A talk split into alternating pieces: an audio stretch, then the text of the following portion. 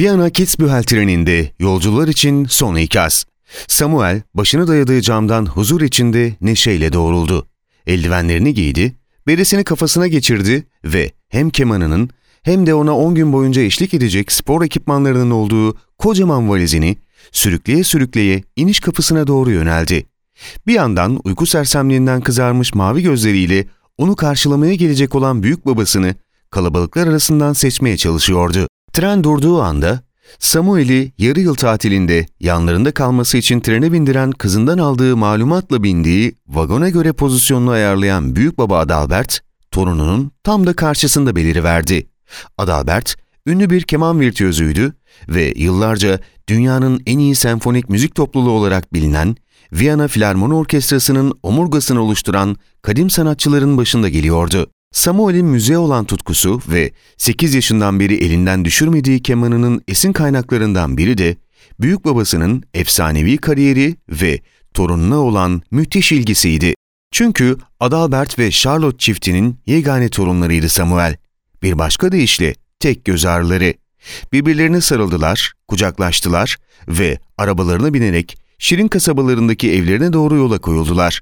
Kasaba, etrafını çevreleyen bembeyaz karlarla kaplı, sivri ve heybetli dağlarla birlikte adeta ortasında yemyeşil devasa bir yakut olan antik bir tiyatro gibi görünüyordu. Yolculuk boyunca Samuel'in düşen çenesine ve sorularına cevap yetiştirmeye çalışırken Adalbert, Charlotte'un torunu için özel pişirdiği tarçınlı Apfelstrudel'in kokusu eve varmadan burunlarına gelmişti bile.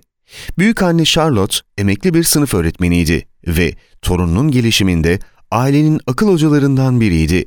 Eşyalarını odasına yerleştirdikten sonra evlerinin önünde kardan adam yapan Samuel, kendi evinin önündeki karları kürüyen komşuları Profesör Fils Mozart'le koyu bir muhabbete giriyor ve büyük annesini, profesörü de akşam çayına davet etmesi için ikna ediyordu. Çıtırtılar ve huzur veren bir uğultuyla yanan şömine karşısında çay ve ikramların tadını çıkarırlarken bir yandan da yoğun kar yağışını seyrediyorlardı. 70'li yaşların ortalarındaki profesörse daha henüz temizlediği evinin önüne yeniden dolan karlar için biraz temkardı. E haydi bakalım, kemanınla bize ve misafirlerimize mini bir konser vermek istemez misin evlat? diye seslendi büyük anne Charlotte. Buna çok daha az hevesli Samuel ağır hareketlerle kemanını alıp geldi ve çalmaya başladı. Odada yankılanan melodiler klasik müziğe çok aşina kulakları tatmin etmeye yetmedi ama kimse de durumu çocuğa belli etmedi. Büyük baba hala çok ümitli bir şekilde yaşının daha çok küçük olduğuna, elbet gelişim göstereceğine tüm kalbiyle inanırken, büyük anne ve misafirleri profesör belki de çocuğun yeteneklerini başka bir mecrada, başka şekillerde gösterebileceğini ve o şekilde yönlendirilmesi gerektiğini dile getirdiler. Samuel'in çok küçük yaşlardan beri kendisi için yaptığı, hatta daha da ileri giderek icat ettiği oyuncaklar, bunu düşünmekte çok da haksız sayılmadıklarının bir ispatıydı. Saatler ilerledikçe profesörün dikkatini şöminenin üzerinde evin en baş köşesinde konumlandırılmış tarihi bir keman dikkatini çekti. Adalbert'ten rica ederek kemanı incelemek istediğini söyledi.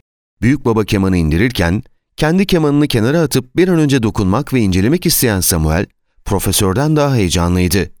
Duvarda asılı duran keman, İtalyan keman ustası Antonio Stradivari imzalı, değerine paha biçilemez bir Stradivarius marka kemandı ve geleneksel bir şekilde nesilden nesile aktarılan virtüöz Adalbert'e hocası tarafından emanet edilen bir mirastı. Büyük baba, kemanın neden böylesine nadide bir parça olduğunu ve onu özel kılan sebepleri anlatmaya başladı. Kısaca Stradivarius kemanları eşi benzeri olmayan bir ses kalitesi ve sağlamlığıyla meşhurdu. Her ne kadar müzikal yeteneklerini bütün zorlamalara karşı yetersiz de kalsa, Samuel'in ciddi bir teknik yeteneği ve el becerisi vardı. Dolayısıyla hikaye aşırı ilgisini çekti. Konuyu araştırmaya ve kemanı daha detaylı incelemeye başladı. Yalnız hoşuna gitmeyen bir detay çıktı karşısına. Üstad Stradivari, keman yapımında kullandığı teknikleri kendi oğluyla dahi paylaşmayarak sırrını mezara götürmüştü.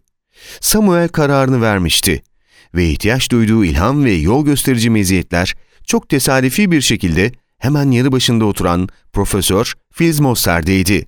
Hayali, Stradivarius kalibresinde kemanlar üretip tıpkı üstad gibi dünyaca ünlü bir zanaatkar olmaktı ve bu hayalinden profesöre bahsetmişti. Tatili bittiğinde Viyana'ya döndü ve keman ve benzeri gibi enstrümanlar üreten bir firmanın atölyesinde çırak olarak eğitimler almaya başladı.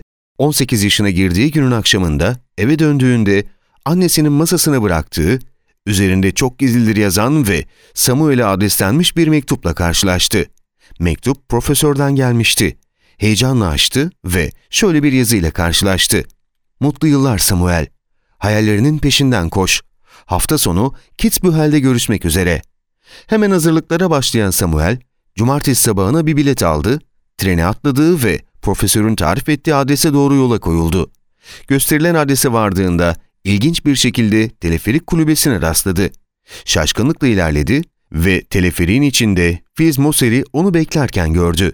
Elinde joystick benzeri bir kumanda vardı ve ''Hazır mısın?'' diye seslendi profesör. Teleferik, Fiz Moser'in yıllarca üzerinde çalıştığı ve sır gibi sakladığı zamanda yolculuğu mümkün kılan makinenin ta kendisiydi.